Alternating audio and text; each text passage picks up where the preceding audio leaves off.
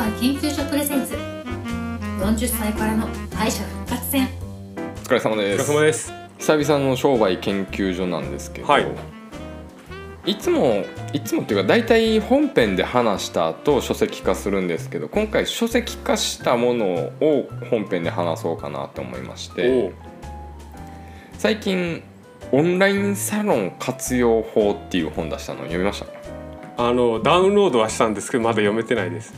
オンラインサロンってやっぱ怪しいじゃないですか、響きが。まあそうですよね。そのデジタルリテラシーが高い人からしたらポジティブに取られるかもしれないんですけど、はい、まあ、お店も一緒ですよね。いい店悪い店があるようにオンラインサロンにも粗悪なやつとかさ、は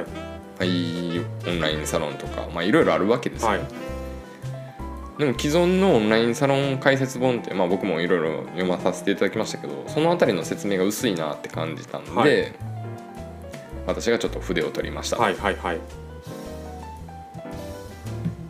例えばオンラインサロンに加入するかどうか迷ってる方もいらっしゃるじゃないですか、はい。まあ、うちとかじゃなくてね、はい、まあ、俺が言ったらなんか自分のサロンに勧誘してるみたいで嫌らしく聞くんですけどまあまあ他のサロンとかにも入って入るのを迷ったりとか、はい、もっと踏み込んで言えば自分でオンラインサロン作ってみようとかって思われてる方がいらっしゃると思うんで、そういった人に、まあ、こう僕はいちねん以上運営してて感じてきたこのつまずきポイントとか良かったところとかをお話しさせていただこうかなとは思ってます、はい。まずオンラインサロンとは何ぞやみたいなんですけど、まあ、泉さんもうちのサロン入ってくださっててどういう感じで受け取ってますか？あのそこでしか話せないことであったり、そこ の,、うんうんうん、さあのコミュニティでしか出せないこう空気感だったりを、うんうんうん、まあそこのオンラインサロンの価値を、うん、まあ、何かこう感じれればなっていうところはありますけど、そんなん言ったらなんか悪口言う場所みたいになってるじゃないですかまあ悪口言う場所ではないですけどなんですかやっぱ、うん、友達作り以上のな ん, なんか友達と仕事との間ぐらいの感じ。私なりの解釈で言うと、はい、強化版 エスエヌエス。 おー、はいはいはい。なんかお金でつながってる分さ、ある意味シビアでシビアですし、はい、モラルが発生するじゃないですか、はいはい、運営側として運営してる人がいるから、はい、変なことにはならないじゃないですか、あのツイッターみたいな炎上するとか、はいはい、で特に エスエヌエス だと、まあ、砂漠みたいなところでしょ、はい、宇宙みたいなさ、はい、そんなところで一人吠えてても誰も話聞いてくれるんですけど、はい、なんかそういうネットで何か起こそうとするんだったらどこかの村に村っていうかそのコミュニティに属した方がさ、はい、そのコミュニティの人たちが エスエヌエス 上で友達になってくれるじゃないですか。そうですね。でそういう仲間ができやすいってことですね、はいはい、な何か一つのアイコンがあって共通の話題があるから、まあ、打ち解けやすいっていうところがあります、ね、はい、でしかも課金ハードルを超えてきた方々なんで礼儀とか社会的地位もありますし、はい、で特にほら経営者とかフリーランスの方って孤独の痛み知ってるし、今自分も実感してるでしょ。孤独ですね、はい、そういう面でやっぱみんな温かく接してくれますし、はい、もちろん経営者とか以外でもあのなんだろう、そういう人の痛みを知ってる方が多いかな、はい、だからみんな優しいみたいなところありますね、はいはい、で地方在住者は知り合いの幅が広がりますし、はい、都内在住とかしてたらオフ会とかすぐできるんじゃないですかね、はいはいはい、まあ、そんなオンラインサロンなんですけど、はい、まあ、どんなオンラインサロンに入ろうかなとかっていろいろあるんですけど、はい、まあ何入ろうか迷ってる時点で入らんでええわ。ああ、はいはいはい。もうなんか入るけど勇気が持てないみたいなところで迷ってくれたらいいんですけど、はい、そもそもオンラインサロンのタイプって種類あるんですけど、はい、さっきなんか信者び信者系とか言ってないですけど あ, ああいう感じで、まあ、仕事でつながる系と純粋な趣味でつながる系統ですか？うん、うんとね、まあ大きく分けてよっつかな、はい、スキル習得系。ああ、はいはいはい。なんかまあプログラミングとか英語とか楽器とか料理とか何らかの技術や知識を学べるやつ、はい、これまあ平たく言えばオンラインサロンで習い事ができるようなやつなんですけど、はい、オンラインで、はい、そういう目的がある場合メリットが可視化されてるじゃないですか、資格取るとかで、はい、だからオンラインサロン初心者には最も進めやすいタイプなんですよ、はい、でも運営側になると話別で、はい、なんでか分かります？え大変そうですもんね、その、えっとねはい、スキル習得系なんでスキル習得されたら大会されるんですよ。ああはいはい、いっかいきり。例えば、はい、ワインエキスパートのやつに泉さん入ってくださってる、はい、ワインエキスパート終わったらもう大会じゃないですか。はいはいはい、はい、そういうこと。なるほどなるほど。で最悪の場合はね商売敵になるんですよ。ああはいはいはい、あの既存会員の引き抜きとかもあります。はいはいはい。なんで疲弊して閉鎖とかっていうのがあるんで、はい、まあ、スキル習得系はそのあたりが注意点、はい、ただね副業系のスキル習得系はねめっちゃ当たり外れが多くて、はい、よくまあ入りがちじゃないですかみんな、はいはいはい、儲けるみたいな、はい、で特になんかコーチング、ヒーラー、カウンセラー、占い、 エスエヌエス 代行とか危険な匂いプンプンする、はい、しますね、はい、結局そいつら そ, そこ行ってもレッドオーシャンですしね、上辺だけ学んだところで初心者狩りに走って玉砕するだけなので、はい、まあどんなビジネスでも再現性はないと思ってくれた、はい、で次に応援型オンラインサロン、はい、これはもう文字通り主催者の活動をオンラインサロンのメンバーシップで課金して応援するってタイプなんですけど、はい、これはねオンラインサロンオーナーに圧倒的なカリスマ性がないとダメなんですよ、はいはいはい、まあ、まあ信者ビジネスには近いは近いんですけど、はい、まあ、オンラインサロンオーナーはキャッシュポイントを広告とか自社プロダクトで補っててフロントコンテンツを無料にしている場合が多いんですよね、はい、でそれで好きになって入ってくれるタイプ、はい、まあ、もっと深い話聞きたいみたいな、はいはい、で次にコンテンツサブスク型、はい、まあ、うちみたいなやつですね、はい、あの無料情報の続きは有料配信でみたいな、はい、結局無料放送って誰が聞いてるか分からんからやっぱ気使うじゃないですか。そうですね、まあ、本当の話はやっぱりそういう有料のハードルを超えた人じゃないと話せないんで、まあ、当然の戦略といえば当然なんですけど、はい、コンテンツの質が加入者様の満足度に左右されるんで面白くなくなったり飽きられたらもう運営が破綻するんですよね、はいはい、で特に無料版と有料化の差別化で迷うんですよ、うんうんうん、結局新規加入者を増やすためには無料版を強化する必要があるのに、はい、有料会員様の満足度を上げるためには有料の方のクオリティも上げないといけないみたいなジレンマが出てくるんですよ。なるほど。それで神経すり減らすんですよ、はいはいはい、で最後に趣味共有タイプ、はい、これもまあうちの半分入ってるんですけど、はい、主催者はあくまでオンラインサロンという箱を用意した立場で、はい、まあ、例えるなら雀荘オーナーと麻雀したりゴルフの上の支配人とラウンドしたりとかするイメージかな、はい、あの Zoom のアプリって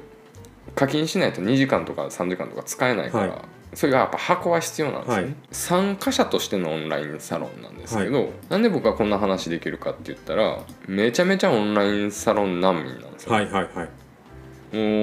もう毎月特会引っかいで入ってるんですよ、はいはい、いろんなオンラインサロンピタッとハマると、まあ、もちろんね、うん、あの偵察みたいな感じではあるんですけど実際やっぱその人が好きで入ってるんで、はい、まあまあ有名どころほぼ網羅しました、ね、はいはい、それこそじゅうにん規模からごせんにん規模ぐらいまで入大会繰り返してたんですけど、はい、そこで気づいたのはね、はい、自分のオンラインサロンどこのオンラインサロンよりも顧客ファースト意識してるわまためっちゃ気使うもんだってまあ、まあ、でも自分が入ったら全然気使われてないから前から全然違うんでしょうね本当に主催者側と。もういや気使ってますもんね所長の場合はね。こいつらなんで俺に気使わんのやって思うんですよね。うーんまあもう人数によると思うんですけど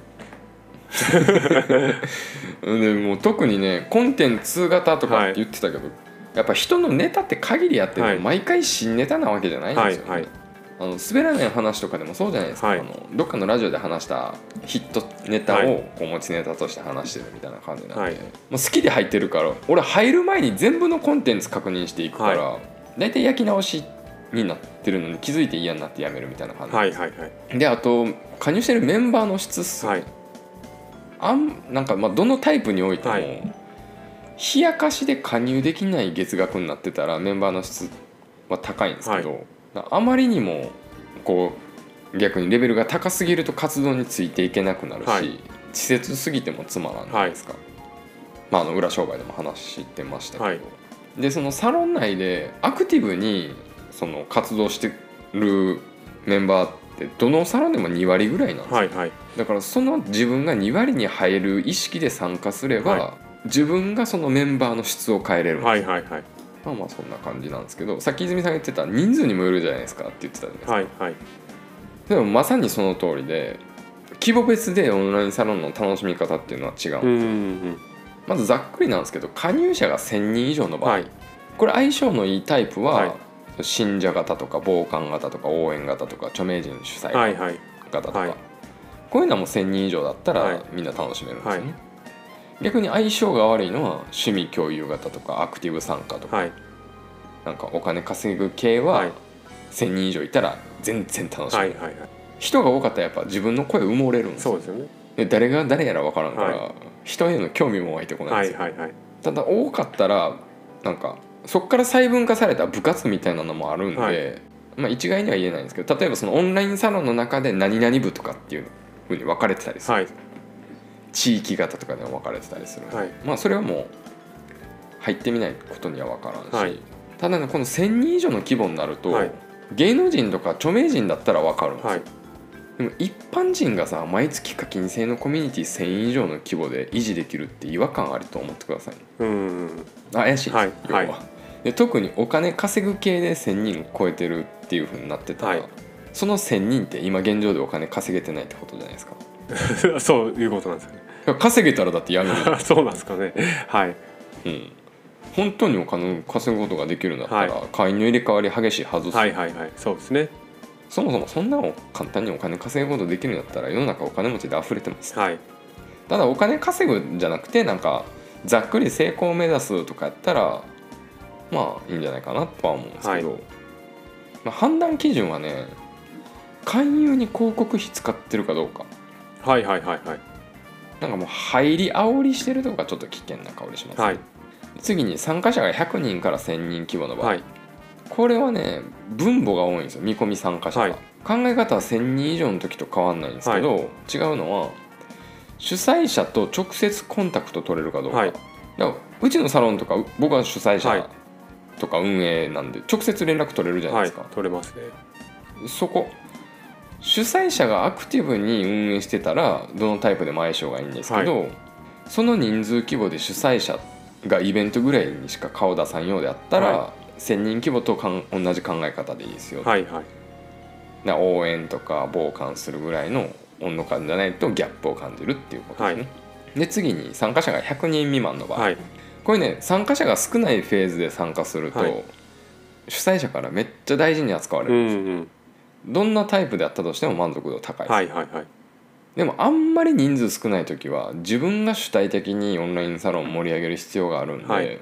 傍観したい人にはちょっとプレッシャーに感じるかもしれないですね、はいはい、あと過度にの入り込みすぎるとやめ時が難しくなるので、はい、大会までの動線がしっかりされてる、はい、で入会案内に大会について書いてるかどうかが目安かな、はいはいはい、だから僕はもう後腐れないんでいつでもやめてくださいって言いつつやめんなとは言ってるんですけど、はい、まあそのあたりの、はい、あの割り切りですよね、はいはい、で参加者数の伸びしろっていうのはなんか人数多かったらいい運営できてるんかなって思うかもしれないですけど、はい、それ入れ替わり激しいっていう場合もあるんで、はい、一概に人数でジャッジはせんとってほしいなって思うんですよ、はいはい、なんかちょっとしたトリガーがあったら参加者増えますし、はい、